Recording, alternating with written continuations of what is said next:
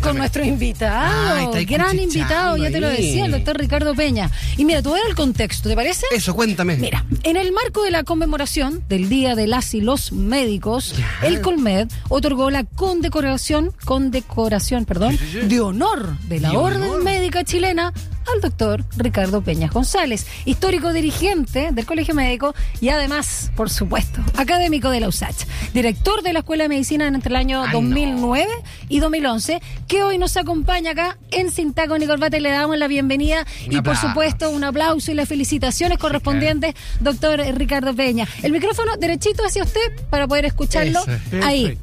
¿Cómo está? El doctor me muy bien, muchas gracias por la presentación. me decía el doctor antes de entrar, ¿será muy grave que entre sin corbata? Y yo le digo, doctor, este programa se llama Sin taco ni corbata, así que viene, pero totalmente seteado. Absolutamente. Así que muchas gracias por acompañarnos. A ver, primero, ¿cómo recibe este premio? ¿No? Está más que premio, reconocimiento también a su, a su trayectoria, porque mm, es importante hacer un poco de revisión de los hitos. Y lo vamos a compartir, doctor. El Colmed destacó, entre otras cosas, haber liderado el movimiento de urgencia del año 90, también su rol en la promulgación de la ley que crea el artículo 44 y el descanso compensatorio para los colegas que cumplen 20 años, el sistema también de turnos de 28 horas. Así que cuéntenos ahí un poco cómo fue ese trabajo, porque estamos hablando de hitos bien importantes, doctor Peña. Bueno, el, el tema de eh, hacer aplicable en el fondo, no recrear porque la ley 15.076 estaba contemplado que después de hacer 20 años de noche, festivos y domingos, el sábado la ley no lo contempla como un festivo. Ah. Eh, eso, fue un cambio legislativo posterior a la ley. Pero los sábados se consideran también como festivos. Eh, no se podía aplicar. Estaba la ley, pero no era aplicable porque nunca se hizo una reforma para que lo, aplicara cuando en, la década de los 80, siendo subsecretario de salud Hernán Vige, se hizo una reforma de salud, pero totalmente administrativa. Mm. Y dentro de eso, como no tenían experiencia en, ley administrativa, eh, se le olvidó rectificar lo que decía la ley 15.076 y que está vigente hasta la fecha con respecto al artículo 44 de la ley que daba eh, la posibilidad de tener descansos compensatorios y un retiro también del pasar solamente a trabajar de día en el sistema de turno, quedando liberado de las guardias nocturnas y festivos. Perfecto. Oiga, eh, eh, doctor, le quería preguntar también cómo evalúa usted hoy en día el trabajo de las urgencias del sistema de salud chileno y también cómo cree que resistieron este embate de la pandemia. Bueno, con el movimiento que se realizó en el año 1992, para ser más, más específico, se vio que los era producto de una crisis que se estaba viviendo, eh, no producto del gobierno del, momento, sino que arrastrado a través de muchos años de atrás, eh, tener un recurso humano activo y en buenas condiciones de trabajar en los servicios de urgencia. El movimiento se desencadena cuando prácticamente en menos de 10 meses del año 1992 eh, se genera una renuncia eh, sistemática de aproximadamente 30 colegas que se van, aburridos del, del sistema. Y ahí los que quedamos dijimos, bueno, nadie quiere quedarse para pagar la luz, así que la necesidad va a ser, para llamar la atención, es que renunciemos todos en masa. Y se produjo entonces unas renuncias masivas en, en la asistencia pública, que es el origen de donde partió este movimiento. Y curiosamente, el primer establecimiento que con su urgencia se sumó al movimiento de renuncia fue el Hospital de los Andes. No el resto de los servicios de urgencia de la región metropolitana. Los Andes. De los Andes. Díganos. No, le quería preguntar también, doctora, segunda parte de, lo que le contaba, ¿no? ¿Cómo, cómo evalúa que reaccionaron los servicios de urgencia, sobre todo luego de la pandemia? Bueno, la segunda pregunta yo te la puedo contestar es que gracias a ese movimiento se generó posteriormente el inicio de una especialidad nueva. La medicina de urgencia. Urgenciólogos. Los urgenciólogos. Claro eh, de los cuales eh, yo en ese tiempo no estaba, no estaba en estaba en la Chile, y se inició un proceso junto con el profesor José Amat, eminente cirujano y profesor titular de la Universidad de Chile, la creación de la beca de medicina de urgencia, es decir, la formación de residentes en, en medicina de urgencia. Y esto eh, lo hemos visto que no fue tan malo, que fue muy proyectivo en el futuro, porque creo que gran parte del buen funcionamiento que tuvieron los servicios de urgencia fue porque estaban con la presencia de médicos especialistas mm. en medicina de urgencia, de los cuales la USACH es el segundo programa ¿ah? que más antiguo del país algo que es poco conocido incluso dentro del seno de la misma Universidad de Santiago. Nosotros tenemos a prácticamente eh, gran parte de los médicos que hemos formado como especialistas en medicina de urgencia en los servicios públicos y también en los servicios privados. De hecho, hay algunos que ya son jefes de urgencia de algunos de estos servicios. Mm. Estamos escuchando esta mañana acá en Sin y Corbata por Radio USACH al doctor Ricardo Peña, médico, académico de nuestra casa de estudio, director del Centro de Simulación y Procedimientos Clínicos, que ha recibido la condecoración de honor de la Orden Médica del Colmed, ¿no? Así que bien interesante también eh, a propósito de la trayectoria que estamos recordando esta mañana acá. Lo que señala doctor Peña a propósito, ¿no? De dirigir el Centro de Simulación Clínica de la Facultad de Ciencias Médicas. Háblenos un poco del trabajo para quienes no somos... Eh, eh, entendido justamente en esta área de la medicina, qué es lo que es un centro de simulación clínica, cómo evalúa el trabajo también del centro y la modernización que ha tenido también durante este año. sí, bueno, eh, la simulación clínica llegó para quedarse. Al principio no era muy bien vista, pero la pandemia desnudó una debilidad de la formación de los profesionales de salud al no poder ingresar los estudiantes de las distintas carreras a los centros hospitalarios. Claro. Que era por razones sanitarias. Fundamentalmente, porque ellos podían ser pasantías también, las pasantías. Exacto, lo que se llama las pasantías en los distintos eh, eh, sectores de, un hospital. Y nosotros teníamos ya información, teníamos ya un centro de simulación eh, muy, muy, bien planteado pero que eh, vimos que se iba a ser insuficiente. Y ahí vino la remodelación del, del centro de simulación. Y, en este momento con sacando las cuentas a la fecha eh, la proyección nuestra al término del segundo semestre es que van a pasar eh, 12.000 atenciones de estudiantes de la Facultad de Ciencias Médicas, mayoritariamente de enfermería y obstetricia, después de medicina, se ha sumado kinesiología también a la asistencia en este segundo semestre a prácticas simuladas. Prácticas simuladas que se hacen con fantomas, con piezas de procedimientos y con actores. Ah, actores que hacen de pacientes. Personas de carne y hueso. Personas de carne y hueso. Ah, qué entretenido. Y es muy entretenido ver. Ah, yo, yo me vuelo cuando hablo de este asunto. nosotros felices. Porque eh, la simulación es muy antigua en el, en el mundo. Nosotros en Chile éramos los que estábamos atrasados, porque ¿para qué íbamos a tener simulación si podíamos tener eh, hospitales? Claro. Pero con la creación de muchas escuelas de medicina, eh, son alrededor de 27 las que hay en el país, la gran mayoría están instaladas en la región metropolitana, se produjo una crisis importante de la necesidad de prácticas clínicas. Mm. Y ahí aparece la simulación. Nosotros nos fuimos de los primeros en tener un centro de simulación, debo reconocerlo pero tampoco fuimos los últimos. Pero nos pusimos al día. Pero nos pusimos al día. Ay, con buena tecnología. Exacto. Oiga, profesor, y si uno tuviese que mm, comunicar el perfil del médico, del médico de, de la USACH, ¿no? ¿Cómo, ¿Cómo lo describiría usted? Como un todoterreno. Ya. ¿Ah? Como son todos los profesionales de la USACH. que están a prueba y se pueden colocar en cualquier parte y van a sacar la pega adelante. ¿Ah? Y no es que esté hablando con chauvinismo porque los cabros nuestros han sido hijos del rigor.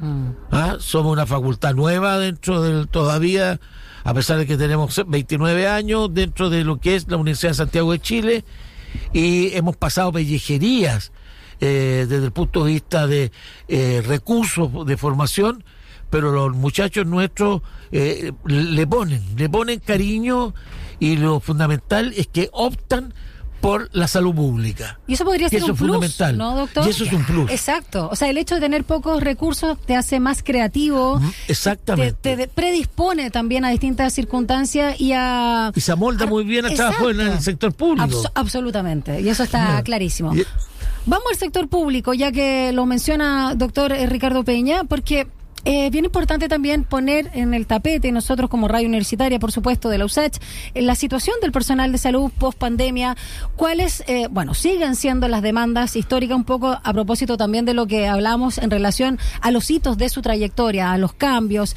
a esta promulgación de la ley del al- artículo 44, este descanso compensatorio para los colegas, no los médicos que cumplen 20 años, los turnos, 28 horas, entre otras cosas. ¿Qué eh, situaciones hoy todavía y se han agudizado después de la pandemia? Porque mucho también se habla del desgaste de la salud mental, por ejemplo, entre profesores, profesoras, en el área de la educación, pero como que ya no se habla tanto del estrés que tuvieron las personas que estuvieron atendiendo ahí en primera línea la salud pues. a propósito del COVID.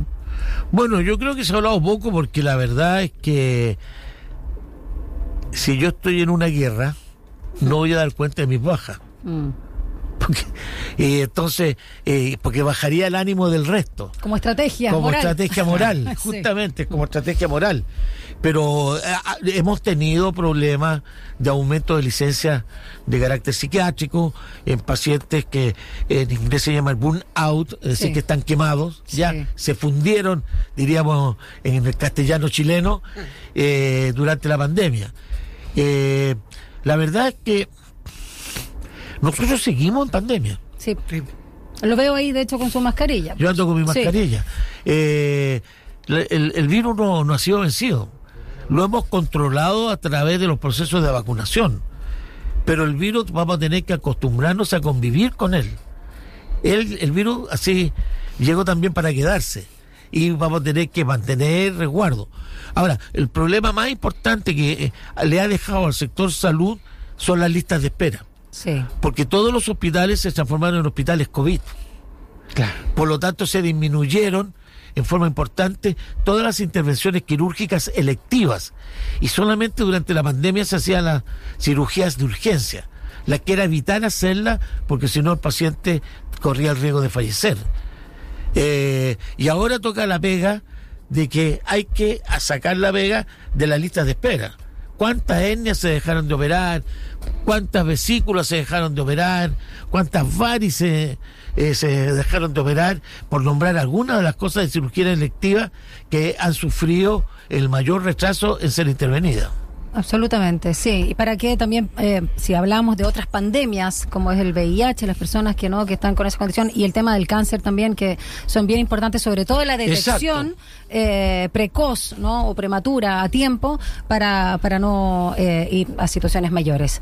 Eh, tenemos también otro tema que tiene que ver con la actualidad, ¿no es cierto, mi sí, querido pre-? Preguntarle al, al profesor, ¿no? Si siente que se ha avanzado o no en nuestro país en las reformas de salud. ¿Vamos en buen camino? ¿Estamos estancados? ¿Cuáles son los desafíos de aquí en adelante? Yo creo que el desafío es empezar las reformas de salud. si la pandemia no- nos mantuvo totalmente inmovilizados, era la prioridad que no se nos Sí. muriera más gente. Por lo tanto, ahora eh, en esta en esta pseudo tranquilidad, co- como llamo yo, ya llegó el momento de eh, que hay que pensar en la reestructuración del sistema de salud. ¿Se podrá, en este contexto donde también hay mucha oposición a la reforma provisional, eh, poner al mismo tiempo, a propósito de la estrategia, ¿no? de lo que hablamos Sí. hace un rato, también la reforma de salud?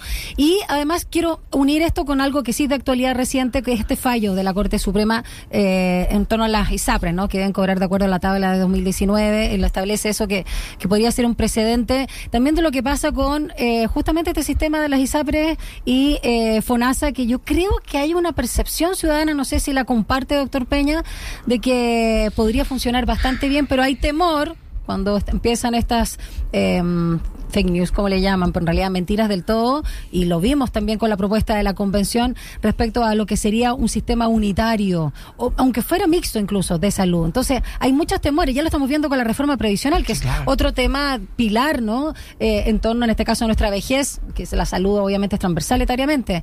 ¿Será el momento? No digo que, que no, ahora digo, por, por, por lo crispado que está el debate. Mira, para hacer una buena reforma de salud hay que tomársela con calma, trabajar mucho y tomarse el tiempo que sea necesario. Yo, perdónenme, eh, yo voy a remontarme a, a lo que fue la creación del Servicio Nacional de Salud. El Servicio Nacional de Salud se demoró 12 años en llegar a concretarse. Y las bases que han sostenido a la salud pública chilena actual son las bases que, que se formó el Servicio Nacional de Salud. Porque a, a propósito de todos los ataques externos, de tratar de eliminarlo, ha sobrevivido y fue el que dio la cara más fuertemente. No voy a negar la participación y, y voy a usar la palabra Sí. patriótica de sentido de país que tuvieron privado. del sector privado de poner sus camas a disposición Ahora la pandemia, eh, ahora claro. durante la pandemia Sí. ¿ah? yo no quiero que se interpreten mal mis palabras pero Chile es un país que tiene una cultura desde los inicios de yo diría de, de la república de solidaridad en el tema de salud y que sostenía la salud era la beneficencia pública que funcionaba en base a donaciones de predios, de dinero, para mantener los eh, modestos hospitales de que estaban durante el siglo XIX. Pero el, el, el el terremoto de, y había muchos sistemas alrededor también de tipo beneficencia que daban salud en Chile. Pero para el terremoto del año 38-39 de Chillán, el ministro de Salud de la época decidió juntarlos a todos solo bajo un solo comando, un comando integral de funcionamiento. Y este comando demostró en el mediano plazo que el sector salud había trabajado mejor bajo un comando único que en los otros sectores del país que no estaban con el terremoto, con las secuelas del terremoto, en morbi, morbimortalidad. Y ahí salió la idea que lo mejor era generar un sistema único de salud, aunando todas estas, eh, eh, digamos, unidades Claro. ¿ah? o fundaciones que se preocupaban de la salud de los chilenos. Y ahí se crea entonces el Servicio Nacional de Salud. Yo creo que eh, hay que volver a, A ese modelo. a ese modelo. ¿Ah? A mí me dice que soy viudo del Servicio Nacional de Salud. Yo soy, yo creo que soy viudo del Servicio Nacional de Salud porque a mí me educaron en mi carrera de medicina a funcionar y a trabajar en función de, lo- de las políticas de salud que se daba el país a través del Servicio Nacional de Salud. Y después, posteriormente, nos han ido cambiando a nosotros los viejos este sistema, pero damos cuenta de que lo que funciona bien es lo que es heredero del Servicio Nacional de Salud, no las nuevas eh, re- pseudo reformas que salud se ha hecho. Entonces este país tiene, no tiene que hacer una pseudo reforma más, tiene que hacer una reforma integral, donde nos sentemos a conversar y cada uno tenga que ceder en sus intereses, porque para mí, porque para mí, en lo personal, la salud no es un es un, eh, un bien de consumo. No, es un pues, negocio. No Claro es un negocio. por supuesto. La salud como la educación es una inversión.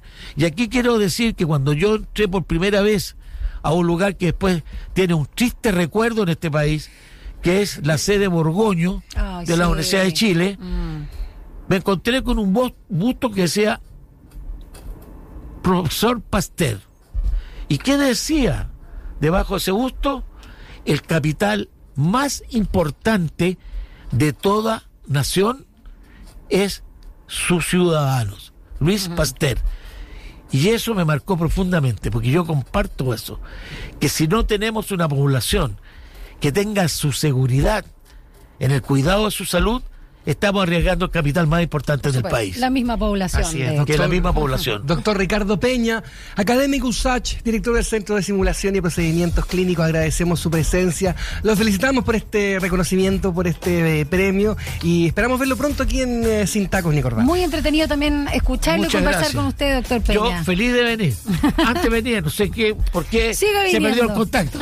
Siga viniendo. La pandemia nos tuvo así. Sí. Gracias, doctor Peña. Un abrazo. Que le vaya muy bien. Muchas gracias a Chao. é Muy bien, muy gentil.